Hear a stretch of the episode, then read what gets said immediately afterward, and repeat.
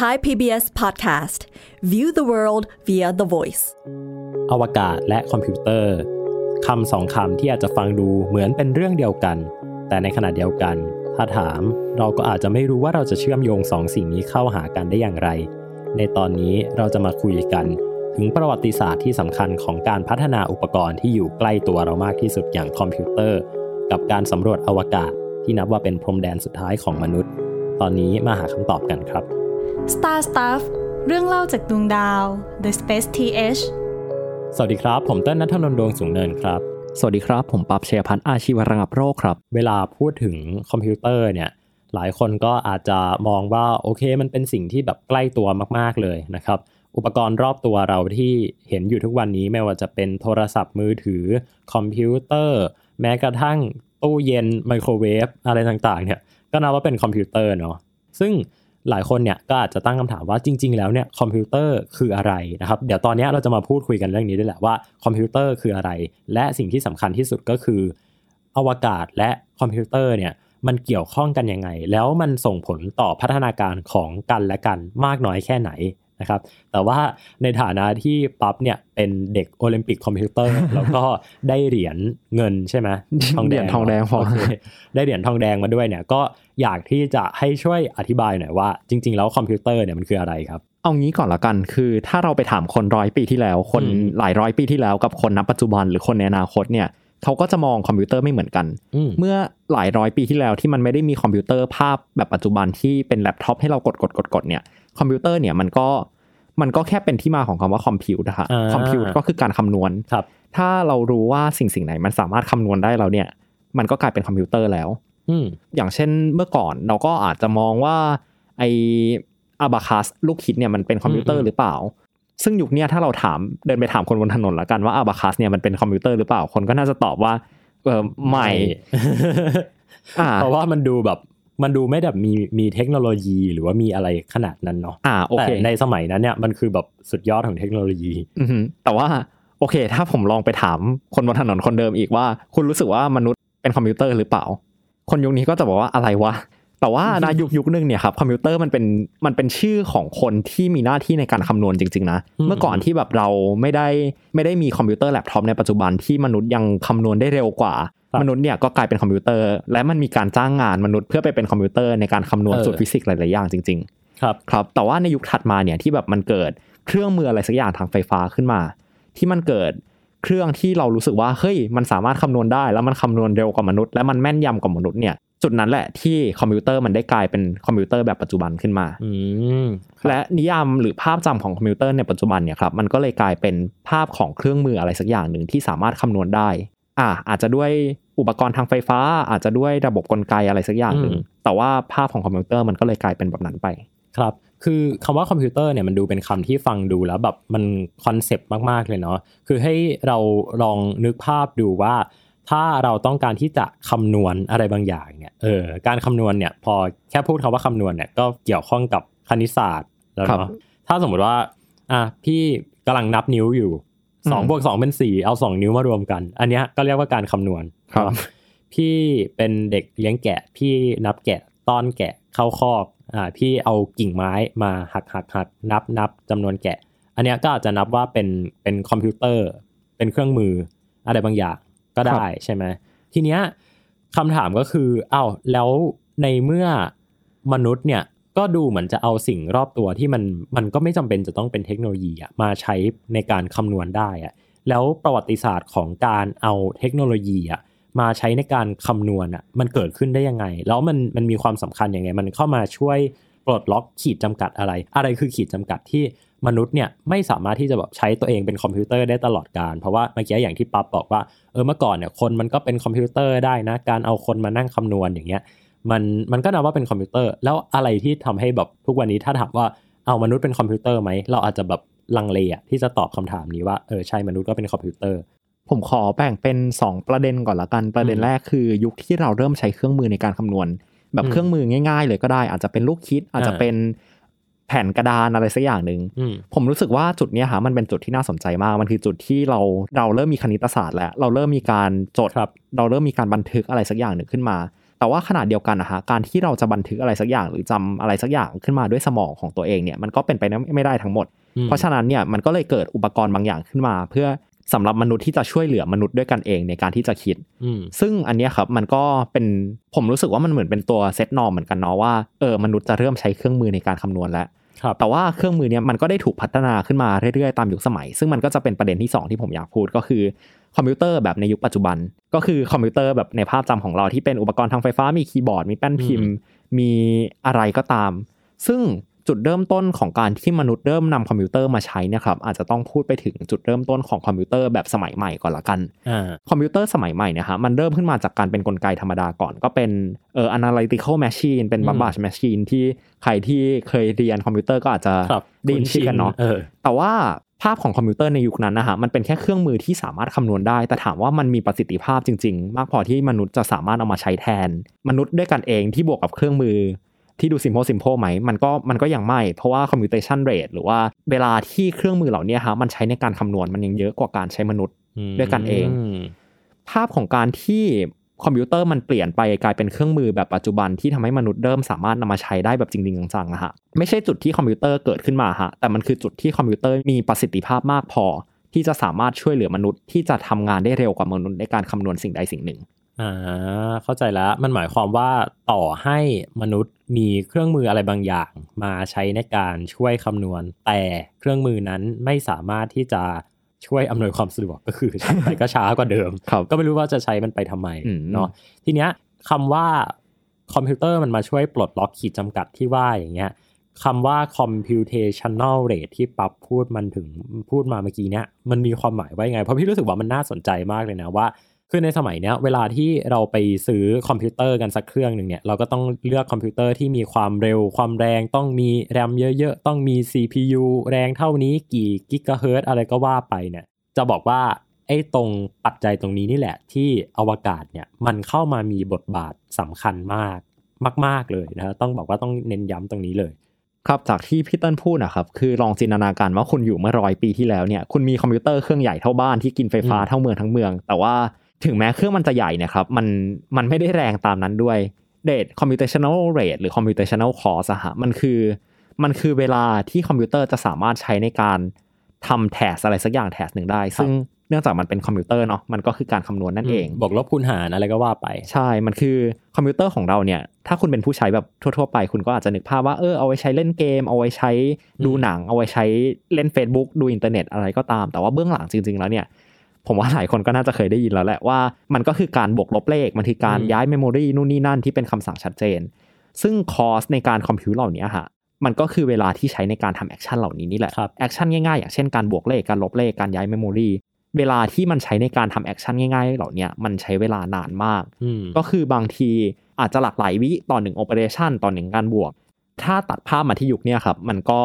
ได้เป็นล้านล้าน operation ในหนึ่งวินาทีเนาะก็คือภาพมันกลับกันเยอะมากอืม ถ้างั้นพี่สงสัยว่าแล้วอะไรที่ทำให้มนุษย์ยังพยายามที่จะลงทุนในคอมพิวเตอร์หรือว่าพยายามที่จะพัฒนามันให้ดีขึ้นอะเพราะว่าสุดท้ายแล้วเหมือนที่ป๊าบอกไปว่าเอามันก็ถ้ามันไม่ได้มาแบบเทียบเท่าศักยภาพของมนุษย์ แสดงว่ามันต้องมีอะไรบางอย่างที่คอมพิวเตอร์ให้ได้แต่มนุษย์ให้ไม่ได้ ผมว่ามันเป็นเรื่องของความแม่นยำแล้วก็การทำซ้ำครับ คือการที่เราจะใช้มนุษย์เนี่ยในการทำแทสอะไรสักอย่างหนึ่ง มันคือการที่เราต้องรับมือกับความเสี่ยงของการที่มนุษย์คนนั้นจะผิดพลาด หรือว่าการที่เราสั่งให้มนุษย์คนคนหนึ่งเนี่ยทำงานซ้ำไปเรื่อยๆ มันก็มันก็มีคอสของมันเนาะแต่ว่าขนาดเดียวกันคอมพิวเตอร์ซึ่งถึงแม้ในยุคแรกๆอะครับมันอาจจะยังคำนวณช้ากว่า มันอาจจะยังเออกินพลังงานมากกว่า อาจจะต้องใช้เงินมากกว่า แต่ขนาดเดียวกันสิ่งที่มันเป็นข้อดีคือ เรารู้ว่าเบื้องหลังมันมีอะไร การที่เรารู้ว่าเบื้องหลังมันมีอะไร มันทำงานยังไง มันทำให้เราสามารถเชื่อใจได้ว่าโอเค การ error ของมันเนี่ยมันอาจจะต่ำกว่า และในขณะเดียวกันมันเป็นเครื่องจักรมันสามารถที่จะทำงานแบบซ้ำๆได้ทำเป็น loop อะไรก็ได้ซ้ำๆก็ได้ ซึ่งพอพูดถึงประเด็นนี้เนี่ยก็ไม่พูดถึงผู้ชายคนนี้ไม่ได้นะครับ คนคนนี้ก็คือแอลเลน Alan ทูริง Turing ต้องนี่คือเราไม่ได้เตรียมกันมานะฮะครับอต้องพูดถึงคนนี้จริงๆนะครับ คือคุณ Alan Turing เนี่ยถ้าใครที่เคยดูภาพยนตร์ที่ชื่อว่า The Imitation Game นะ ใจเย็นๆนะทุกคนอันเนี้ยมาสมัยสงครามโลกครั้งที่สองแล้วครับใกล้จะไปยุคอวกาศแล้วคือมันยังไม่มีการสำรวจอวกาศในสมัยนั้นไงนึกออกปะครับก็เลยอะลากมาถึงสงครามโลกครั้งที่ 2 แล้วนะครับ คุณอ l ลนทอริงเนี่ยเขาทำอะไรครับปั๊บเออเรื่องของคุณอลันทูริงเนี่ยผมรู้สึกว่ามันมี 3 เรื่องที่คนจะพูดถึงกันบ่อยเนาะอย่างแรกคือเครื่องถอดรหัสอืมของกองทัพเยอรมันครับซึ่งชื่อ Bombe ก็มันไม่ได้ชื่อ Enigma Enigma เป็นเครื่องเข้ารหัสอ่าซึ่งหลายคนอาจจะเข้าใจผิดกัน อย่างที่ 2 เลยเนี่ยคือ Turing Test ซึ่งผมว่าข่าวไซไฟเดี๋ยวนี้หลายคนก็น่าจะได้ยินชื่อกันแหละ แล้วก็อย่างที่ 3 คือเรื่องของ Turing Machine มันคือโมเดลของการคำนวณฮะ ซึ่งผมรู้สึกว่าประเด็นที่เราควรจะมาพูดถึงกันวันนี้จริงๆเนี่ยมันคือประเด็นที่ 3 เรื่องของ Turing Machine อืมท u ริงแมชชีนคืออะไรครับ ผมรู้สึกว่าการที่เราจะพูดถึง Turing Machine เนี่ยครับเราต้องตั้งคำถามก่อนว่าจริงๆแล้วการคำนวณมันคืออะไรอ่าคือ Turing Machine เนี่ยครับมันเป็นโมเดลที่คุณ Alan Turing เนี่ยเขาสร้างขึ้นมา เพื่อที่จะหาเครื่องมืออะไรสักอย่างที่สามารถคำนวณ อะไรก็ได้ใน theory of computation โอเค เรื่องนี้มันอาจจะลึกไปนิดนึง แต่เอาง่ายๆ ก็คือเป็นโมเดลที่คุณ Alan Turing คิดขึ้นมาเพื่อเป็น base ของคอมพิวเตอร์ยุคใหม่ละกัน ซึ่ง Turing Machine เนี่ยครับมันจะประกอบไปด้วย state เอาง่ายๆ ก็เหมือนเป็นตัวเก็บข้อมูลเดี๋ยวนี้ละกัน ขณะเดียวกันมันสามารถแก้ไข state ได้ฮะซึ่งไอโมเดลง่ายๆ นี้แหละที่โอเค ก็ลองไป search เน็ตกันดูได้แหละ มันเป็นโมเดลที่เกิดขึ้นมา แล้วมันถูกต่อยอดกลายไปเป็นคอมพิวเตอร์ปัจจุบันที่มันมี memory มันมีการที่เราสามารถแก้ไข memory ได้โมเดลทางคณิตศาสตร์โมเดลที่ถูกสร้างขึ้นมาแบบ ดูไม่ซับซ้อนอะไรมากของคุณ Turing เนี่ยฮะมันกลับกลายเป็นจุดเริ่มต้นของการพัฒนาคอมพิวเตอร์แบบในปัจจุบันอ่าครับ ทีนี้เนี่ยพอนักวิทยาศาสตร์ก็ไปศึกษาตัวโมเดล Turing Machine ตัวนี้เนี่ยแล้วก็เอามาพัฒนาเป็นคอมพิวเตอร์ที่เราใช้กันในปัจจุบัน เรียกว่าเป็นรากฐานของคอมพิวเตอร์นะคครัรับบทีเนี้ยคำถามเริ่มมาแล้วว่า ในเมื่อเราสามารถสร้างตัวอุปกรณ์ในการคำนวณที่มันสามารถคำนวณได้ซับซ้อนมากขึ้น ไม่ได้เป็นแค่แบบเครื่องมือที่ใช้เหมือนในอดีตแล้วแต่ว่าเริ่มสามารถแก้ไขปัญหาที่มีความซับซ้อนได้เนี่ยครับตอนนั้นเนี่ย มนุษย์เอาคอมพิวเตอร์มาใช้ทำอะไรต่อในงานแรกส่วนใหญ่ในงานแรกๆเนี่ยฮะอย่างที่ผมพูดไปเลยเนี่ยคอมพิวเตอร์มันเป็นเครื่องมือที่มีราคาแพงเนาะอืมเพราะว่าแบบอุปกรณ์ที่ใช้ในการสร้างคอมพิวเตอร์ยุคนั้นเนี่ยมันก็มีราคาแพงและขณะเดียวกันค่าไฟ ค่าไฟที่ ใช้ในการที่จะ run คอมพิวเตอร์เนี่ยมันก็ยังแพงอยู่ๆอืมเพราะฉะนั้นคอมพิวเตอร์มันจะไม่ได้เป็นอุปกรณ์ที่ใช้ได้ตามบ้านฮะแต่ว่าคนที่จะใช้คอมพิวเตอร์จริงๆเนี่ยส่วนใหญ่จะเป็นนักวิจัยอืมหรือว่าคนที่ทำงานเกี่ยวกับการคำนวณเยอะมากครับๆซึ่งก็จะไม่ได้มีทุกคนอีก ส่วนใหญ่จะเป็นที่มหาวิทยาลัยหรือว่าอืมที่สถาบันวิจัยครับ แล้วก็อีกหนึ่งตัวแปรที่สำคัญมากๆเลยเนี่ยก็คือการใช้ในเชิงการทหารครับอ่าเพราะว่าในช่วงนั้นเนี่ยเป็นช่วงที่ เริ่มมีความพยายามเนาะคือในยุคของคุณแอลันทอริงเนี่ยเป็นช่วงที่เขาปิดสงครามโลกครั้งที่สองนะฮะแล้วก็นักประวัติศาสตร์ก็คาดคะเนเอาไว้ว่าเออจริง ๆ แล้วการประดิษฐ์เครื่องถอดรหัสอินิกมาของคุณทัวริงเนี่ยช่วยชีวิตคนได้ไปหลายล้านคน แล้วก็ทำให้สงครามเนี่ยจบเร็วขึ้นอย่างมากนะครับ แต่ว่าถ้า ใครที่เคยฟังตอนประวัติศาสตร์จรวดแล้วเนี่ยก็น่าจะทราบกันดีว่ามันเป็นช่วงที่มีการคาบเกี่ยวกับประวัติศาสตร์ ด้านอวกาศที่สำคัญก็คือตอนที่มีการไปพยายามพัฒนาขีปนาวุธครับนะครับ Hacker ก็คือ Grade จุดเริ่มต้นของสงครามเย็นนั่นแหละนะครับอืมทีเนี้ยคอมพิวเตอร์เนี่ยมันก็เลยมีหนึ่งแอปพลิเคชันที่สำคัญมาก ๆ ก็คือการเอามาใช้ในการควบคุมการยิงขีปนาวุธนิวเคลียร์ครับอ่าแต่ว่าทีเนี้ยความ ง่ายก็คือ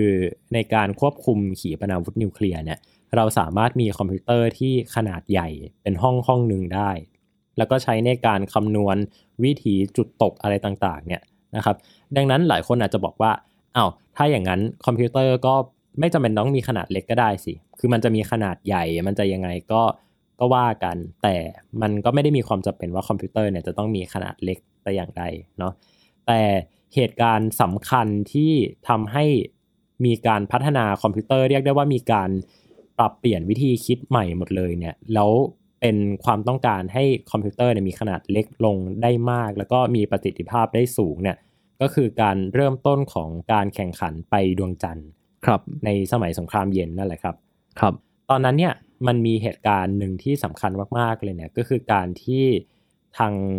นาซานะฮะ เลือกเอากลุ่มนักวิจัย เลือกเอากลุ่มนักพัฒนานวัตกรรมต่างๆเนี่ยเข้ามาพัฒนาระบบคอมพิวเตอร์ที่ภายหลังเนี่ยจะถูกนำมาใช้สำหรับการเอาไปติดตั้งไว้ในยานอวกาศที่จะไปลงจอดบนดวงจันทร์ ดวงจันทร์อ่าผมรู้สึกว่าเวลาที่ผมพูดเรื่องเนี้ยฮะเวลาที่ผมพูดว่า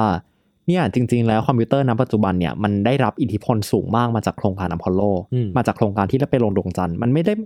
มันไม่ได้เป็นแค่คำกล่าวแบบคำกล่าวในเชิงการเปรียบเทียบไม่ได้เป็นแค่คำกล่าวในเชิงสัญลักษณ์ครับมันคือเรื่องจริง มันคือเรื่องที่เกิดขึ้นในโลกของความเป็นจริง ถ้าลองย้อนกลับไปเนี่ยครับลองจินตนาการว่าคุณอยู่ในยุคปี 1960 กว่าๆที่คอมพิวเตอร์แบบเครื่องใหญ่มาก แล้วก็ราคาแพงแล้วมันถูกใช้งานแค่บนโลกในห้องแล็บต่างๆด้วยเนี่ยแล้วอืมอยู่ดีๆ เนี่ยนาซาเขาก็รู้ว่าโอเค เขาต้องสร้างจรวด ไปลงจอดบนดวงจันทร์เนาะครับทีเนี้ยฮะมันติดปัญหา มันติดปัญหาว่าคอมพิวเตอร์บนโลกเนี่ยฮะมันอาจจะไม่สามารถเรียลไทม์มากพอที่จะสามารถควบคุมจรวดที่ไปส่งบนดวงจันทร์ได้อืมโอเค ต้องลองเท้าความอีกนิดนึงเนาะว่า การที่มันสามารถคำนวณขีปนาวุธได้เนี่ยฮะเพราะว่าระยะทางมันก็แค่หลักร้อยหลักพันกิโลเมตร มันคือยังอยู่บนโลก แต่ว่าพออือฮึคุณอยู่บนอวกาศแล้วเนี่ย ทุกอย่างมันต้องเรียลไทม์แต่ขณะเดียวกันมันไม่สามารถส่งสัญญาณจากโลกไปถึงอวกาศไปถึงที่ที่ใกล้ดวงจันทร์แบบเรียลไทม์ได้ขนาดนั้นอือหือ และอย่างที่สองเนี่ยฮะคือถึงแม้มันจะเรียลไทม์ซึ่งมันไม่ได้เป็นแบบนั้น แต่ว่าแล้วการส่งสัญญาณมันจะเป็นยังไงในยุคที่ทุกอย่างมันแทบจะยังอนาล็อกเลยอะเออการที่เราสามารถส่งสัญญาณ การที่เราสามารถเอาข้อมูลทุกอย่างที่เราคำนวณบนโลกไปส่งให้นักบินอวกาศเนี่ยมันแทบจะเป็นไปไม่ได้มันเป็นไปได้ยากมากอืมเพราะฉะนั้นเนี่ยคือเราต้องสร้างคอมพิวเตอร์ขึ้นมาบนจรวด Saturn V อืมเอ่อที่จะส่งไปดวงจันทร์โอ้แต่ว่าซึ่งอันเนี้ยความยากความยากมันอยู่ตรงที่อย่างที่ผมบอกไปฮะว่าคอมพิวเตอร์ ณยุคนั้นมันใหญ่มากอืมมันยังไม่ได้มีแบบ Apple Macintosh ที่เปิดตัวขึ้นมา ในอีกแบบ 10 ปีให้หลังที่แบบโอเค เรายกไปไหนมาไหนได้ มันคือคอมพิวเตอร์เครื่องที่แบบเครื่องใหญ่เท่าห้องอะครับมันก็กลายเป็นข้อจำกัด 2 อย่าง อย่างแรกคือเรารู้ว่าคอมพิวเตอร์มันใหญ่มาก แต่อย่างที่ 2 คือเราต้องยัดคอมพิวเตอร์ใหญ่ๆเนี่ยเข้าไปในจรวดให้ได้อืมมันก็เลยเกิดการพัฒนาอย่างก้าวกระโดดฮะ คือการที่นักวิทยาศาสตร์นักวิจัยที่พัฒนา จรวด Saturn V ที่พัฒนาโครงการอพอลโลเนี่ยเขาจำเป็นที่จะต้องพัฒนาคอมพิวเตอร์อย่างเร่งด่วนในการที่จะสามารถยัดคอมพิวเตอร์เข้าไปบนอยู่บนจรวดได้ ซึ่งคอมพิวเตอร์เครื่องนั้นเนี่ยมันก็คือ Apollo Guidance Computer นั่นเองอ่าครับ ซึ่งถ้าเล่าบริบททางการเมืองตอนนั้นเนาะอืมตอนที่ประธานาธิบดีจอห์นเอฟเคนเนดีเนี่ยประกาศแผนสำคัญว่ามนุษย์จะต้องไปลงจอดบนดวงจันทร์ให้ได้ มนุษย์ที่ว่านี่คือต้องอเมริกาด้วยนะฮะโซเวียตไม่ได้ครับ คือตอนนั้นเนี่ยเงินทุนในการพัฒนา เงินทุนในการวิจัยเนี่ย แทบจะแบบว่าไหลมาเทมา ใช่ ใครที่เป็นนักวิจัยช่วงนั้นที่ทำเรื่องคอมพิวเตอร์ทำเรื่องระบบจรวดทำเรื่องอะไรเงี้ย ก็มั่งคั่งร่ำรวย แล้วก็อืมมีงานมีการที่ดีทำนะครับครับสุดท้ายประสบความสำเร็จในการสร้างตัว Apollo Guidance Computer นะฮะซึ่งเป็นคอมพิวเตอร์ที่มีขนาดเล็ก เวลาที่พูดว่าขนาดเล็กเนี่ย อย่าไปเปรียบเทียบว่าเหมือนกับ iPad หรือว่าโทรศัพท์มือถืออะไรนะฮะ มันคืออุปกรณ์คอมพิวเตอร์ที่ถ้าวางไว้บนโต๊ะกินข้าวเนี่ยก็ถือว่าวางได้เออวางได้นะฮะเกือบเต็มโต๊ะกินข้าวอยู่เหมือนกัน แต่ว่าหน้าที่ที่มันทำได้สำคัญมาก ๆ เลยเนี่ยก็คือ มันสามารถช่วยให้นักบินอวกาศเนี่ยในโครงการอพอลโลเนี่ยสามารถที่จะคำนวณจุดที่ใช้ในการลงบนดวงจันทร์เนี่ยได้อย่างแม่นยำรวมถึงสามารถ มีการตั้งโปรแกรมต่างๆนะฮะผ่านการกดปุ่มโปรแกรมเนี่ยใกล้เคียงกับ user interface หรือว่าการติดต่อระบบผู้ใช้งานในยุคปัจจุบันของเรามากๆครัก็บคือมีการใส่ค่ารับค่าเป็นตัวเลขพารามิเตอร์ต่างๆนะครับถามว่าทำไมถึงต้องมีการใส่ค่ารับค่าเป็นตัวเลขพารามิเตอร์ หรือว่ามีการตีความที่ใกล้เคียงกับการใช้งานคอมพิวเตอร์ในยุคปัจจุบันเนี่ยต้องบอกว่าไม่ใช่ว่านักบินอวกาศเนี่ย จะต้องไปเรียนรู้แบบการเขียนโปรแกรมในอดีต ซึ่งครับถ้าใครที่เคยศึกษาประวัติศาสตร์มาเนี่ยจะรู้ว่าการเขียนโปรแกรมในสมัยอดีตเนี่ยมันมันไม่ได้ง่าย ๆ เนาะตั้งแต่ในยุคของแบบการโยงสายหลอดสุญญากาศ มาจนถึงการใช้การ์ดเจาะรู ก็คือลองนึกภาพว่านีล อาร์มสตรองต้องแบบมานั่งทำการ์ดเจาะรู บนดวงจันทร์แล้วคือแบบยานก็แบบเชื้อเพลิงกำลังจะหมดอะไรอย่างเงี้ยฮะอืมเขาก็เลยมีการเปลี่ยนรูปแบบของการสื่อสารเนี่ยเป็นรูปแบบของตัวเลข Input Output ใกล้เคียงกับที่เราใช้กันในปัจจุบันนะครับทำให้นักบินอวกาศเนี่ยสามารถที่จะใช้งานคอมพิวเตอร์ได้โดยง่าย และที่สำคัญก็คือเมื่อเกิด Error หรือว่าเกิดข้อผิดพลาดอะไรต่างๆ ขึ้นเนี่ยมันจะมีการฟ้องค่าบางอย่างออกมา ซึ่งก็จะมีทีมที่อยู่ภาคพื้นโลกเนี่ย คอยเปิดคู่มือ ดูว่าตัวเลขที่มีปัญหานั้นนะมันเกิดจากอะไรนะครับ เห็นไหมว่ามันมีวิธีการคิดกระบวนการคิดที่ใกล้เคียงกับคอมพิวเตอร์ในยุคใหม่มากนะครับ นักประวัติศาสตร์คอมพิวเตอร์หลายคนก็เลยยกย่องให้ตัวคอมพิวเตอร์ที่เป็น Apollo Guidance Computer เนี่ยเรียกได้ว่าเป็นจุดเริ่มต้นของการพัฒนาคอมพิวเตอร์ยุคใหม่ ซึ่งก็เป็นยุคของไมโครชิปแล้วก็แผงวงจรขนาดเล็กครับนะครับพี่เติ้ลก็ได้เล่าไปในเชิงคอนเซปต์แล้วเนาะ ทีนี้แบบรู้สึกอยากมาเจาะลึกในเชิงเทคนิคเพิ่มเติมอ่าอีกนิดนึงว่าโอเค สุดท้ายแล้วเนี่ยที่เราบอกว่ามันมีการพัฒนา แล้วการพัฒนาที่ว่ามันคืออะไร ส่วนประกอบที่สำคัญมาก ๆ ของคอมพิวเตอร์เนี่ยมันคือ IC chip ครับอืมมันคือ integrate circuit เนาะทีเนี้ย integrate circuit ยุคก่อนอพอลโลเนี่ยมันมีราคาแพงมาก แล้วมันก็เป็นส่วนสำคัญที่ทำให้คอมพิวเตอร์มีราคาแพงเหมือนกันและขณะเดียวกันมันก็มีขนาดใหญ่ สิ่งที่โครงการอพอลโลเนี่ยมอบให้กับโลกใบนี้ก็คือการที่เขายัด อ่า ไม่ใช่คำว่ายัดเงินละกัน แต่ว่าคือการที่เขาลงทุนกับไอแผงคำนวณแผงวงจร แล้วก็แผงคอมพิวเตอร์ ซึ่งโอเคก็รวมไปถึง integrate circuit เนี่ยเออเขาลงทุนวิจัยกับมันไปเยอะมากอืมซึ่งมันก็ส่งผลทำให้ไอแผงเนี้ยมันมีขนาดเล็กลง และขณะเดียวกันมันถูกลงเยอะมากอือหือเล็กลงที่ว่าเนี่ยก็คือจากห้องห้องหนึ่งอะให้มาวางไว้บนฝ่ามือได้ครับ อืมแล้วก็สิ่งที่น่าสนใจอีกอย่างหนึ่งเนี่ยครับ ก็คือสรุปแล้วอีพวกบริษัทที่ทำ พวกชิปเหล่าเนี้ยสุดท้ายแล้วก็ไปตั้งอยู่ที่ซิลิคอนวัลเลย์ปัจจุบันอ่ามัมันก็เลยเป็นที่มาของคำว่าซิลิคอนวัลเลย์นี่แหละครับก็คือยุคเริ่มต้นนะฮะมันก็คือพวกบริษัทเหล่านี้นี่แหละที่เป็นซัพพลายเออร์ให้กับนาซาให้กับกองทัพสหรัฐอเมริกาในการพัฒนาอุปกรณ์คอมพิวเตอร์ ที่ครับเขาก็ไปตั้งบริษัท จนกระทั่งมันกลายมาเป็นศูนย์กลางของ tech ของโลกครับ จนถึงทุกวันนี้ครับคุณผู้ฟังลองนึกภาพตามนะฮะว่ารัฐบาลเนี่ยสนับสนุนโครงการอพอลโล แล้วโครงการอพอลโลก็มีความต้องการที่ต้องการที่จะให้คอมพิวเตอร์เนี่ยจากขนาดที่ใหญ่เท่าห้องหนึ่งห้องนะฮะเปลี่ยนมาอยู่ในรูปแบบของแผงวงจรขนาดเล็กที่สามารถนำติดขึ้นไปกับตัวจรวดหรือว่ายานอวกาศได้เนี่ยมาจนถึงยุคที่โครงการอพอลโลเนี่ยประสบความสำเร็จอย่างล้นหลาม แล้วก็พาเอามนุษย์ไปเหยียบดวงจันทร์ได้สำเร็จ ก้าวข้ามมาสู่ยุคที่นักวิจัย นักพัฒนา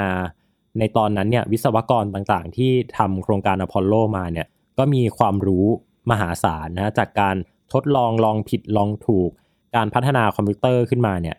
พอเขามีความรู้เนี่ยเขาก็เอาความรู้พวกนี้ไปก่อตั้งเป็นบริษัท เอาไปพัฒนาเป็นธุรกิจ เอาไปพัฒนาเป็น solution ให้กับการคิดการคำนวณต่างๆ ซึ่งคนพวกนี้แหละครับก็เป็นจุดเริ่มต้นของการก่อกำเนิดซิลิคอนแวลลีย์ หรือว่าเป็นดินแดนแห่งการพัฒนาคอมพิวเตอร์มาจนถึงปัจจุบันเนาะครับซึ่งบริษัทที่ก่อตั้งในซิลิคอนแวลลีย์เนี่ยโดยในช่วงแรกแล้วเนี่ยก็จะเป็นบริษัทที่พัฒนาตัวชิปเซตต่างๆนะครับซึ่งมันก็ดำเนินธุรกิจกันมาจนถึงปัจจุบันนะครับ ดังนั้นถ้าจะเรียกว่าจริง ๆ แล้วเนี่ยจุดที่ก่อกำเนิดซิลิคอนแวลลีย์ขึ้นมาเนี่ยก็คือโครงการอพอลโลจะพูดแบบเนี้ยก็ไม่ผิดครับ อืม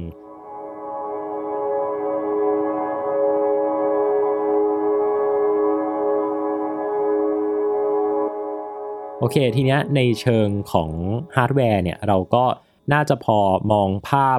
ได้ชัดเจนแล้วล่ะว่าคอมพิวเตอร์ในยุคปัจจุบันเนี่ยมันได้รับอิทธิพลมาจากโครงการอพอลโลยังไงนะครับ ทีนี้มาถึงในยุคปัจจุบันกันบ้างว่าเอาแล้วในปัจจุบันเนี่ยถ้าลองสรุปให้ฟังเร็วๆเนี่ยนับจากวันนั้นมาจนถึงวันนี้เนี่ยคอมพิวเตอร์มันมีบทบาทที่สำคัญขึ้นมายังไงบ้างฮะเขามาทำอะไรบ้างแล้วมันช่วยเปลี่ยนการสำรวจอวกาศให้กับมนุษย์ยังไงบ้าง ผมรู้สึกว่ามันก็อาจจะเหมือนที่หลาย ๆ คนคิด มันก็เปลี่ยนจากเครื่องมือที่มีก็ดีนะ กลายเป็นอุปกรณ์ที่มันจำเป็นมาก ๆ แล้ว ว่าโอเค ทุกอย่างในปัจจุบันมันมีความซับซ้อนสูงขึ้นจนกระทั่งเราไม่สามารถคำนวณด้วยมือ หรือสามารถจ้างคนมาคำนวณแทนเราได้แล้ว แต่ว่ามันต้องใช้คอมพิวเตอร์นี่แหละครับในการที่มันจะคำนวณ เพราะฉะนั้นเนี่ยแทบจะทุกอย่างในการสำรวจอวกาศหรือในชีวิตประจำวันของเราเองก็ตาม มันใช้คอมพิวเตอร์ อืม อันเนี้ย ปฏิเสธไม่ได้อยู่แล้ว เพราะว่ารอบตัวเราเนี่ยก็คือเป็นคอมพิวเตอร์ไปหมดแล้วครับนะครับ แต่ว่าก็ไม่อยากให้ลืมวันที่ครั้งหนึ่งเนี่ยคอมพิวเตอร์เคยเป็นเรื่องที่ซับซ้อนมาก ๆ แต่การสำรวจอวกาศเนี่ยก็ได้พาเอาให้คอมพิวเตอร์เนี่ยมันเข้ามาเป็นอุปกรณ์ที่ใกล้ตัวเรามากขึ้นครับครับ ทีนี้ในอนาคตมันจะเกิดอะไรขึ้นบ้างครับ อันนี้เริ่มสนุกละ อืมผมว่าในอนาคตเนี่ยครับคอมพิวเตอร์มันอาจจะสำคัญยิ่งกว่าตอนนี้ซะอีก เพราะว่าเออในปัจจุบันที่เราต้องไปสำรวจอวกาศที่ลึกมากขึ้นมากกว่าแค่ดวงจันทร์ที่ระยะเวลาติดต่อสื่อสารมันถึงมันจะมี delay แต่มันก็ไม่ถึงหลักวินาทีเนาะแต่ถ้าเราไปศึกษาที่ไกลมากขึ้นอย่างเช่นดาวอังคาร หรือว่าไปศึกษาระบบสุริยะชั้นนอกเนี่ย delay ของการสื่อสารเป็นหลักนาทีเลยก็ว่าได้ ก็คืออย่างแค่ดาวอังคารก็ 8 นาทีแล้วเนาะเพราะฉะนั้นเนี่ยแบบแทบจะทุกอย่างของ action ของเราเนี่ยมันต้องทำบนคอมพิวเตอร์ on board ได้ on board ก็คืออยู่บนตัวยานเนาะเพราะเราไม่สามารถ รับประกันได้แหละว่าการติดต่อสื่อสารหรือการทำงานบางอย่างเนี่ยเราจะสามารถ handle ได้บนโลกทั้งหมด ผมรู้สึกว่าแค่ในปัจจุบันเนี่ยครับมันก็เห็นภาพได้ชัดแล้วจากการที่เราจะส่งยานไปลงจอดบนดาวอังคาร บนดาวอังคารเนี่ยอย่างที่ผมบอกไปมันมีระยะเวลา delay ในการสื่อสารประมาณ 8 นาที เพราะฉะนั้นเนี่ยการที่เราจะลงจอดบนดาวอังคาร เราไม่สามารถส่งข้อมูลกลับมาบนโลก แล้วติดต่อกลับไปได้ว่าโอเค แบบ ใกล้จะลงจอดแล้วนะ จะต้องควบคุมตรงนี้แกน x y z เป็นแบบนี้อืมเพราะว่ามันมีระยะเวลาที่มัน delay มากเกินไปฮะครับเพราะฉะนั้นทุกอย่างเนี่ยมันต้องทำให้ได้บนคอมพิวเตอร์ที่อยู่บนตัวยานอืมทีเนี้ยอันนี้มันแค่มันแค่โรเวอร์มันแค่หุ่นยนต์เนาะแต่ถ้าลองจินตนาการว่าเรามีคน on board ด้วยล่ะอ่าถ้ามันมีความจำเป็นว่าเฮ้ยสมมติว่าออกซิเจนบนยานรั่ว เราไม่สามารถติดต่อ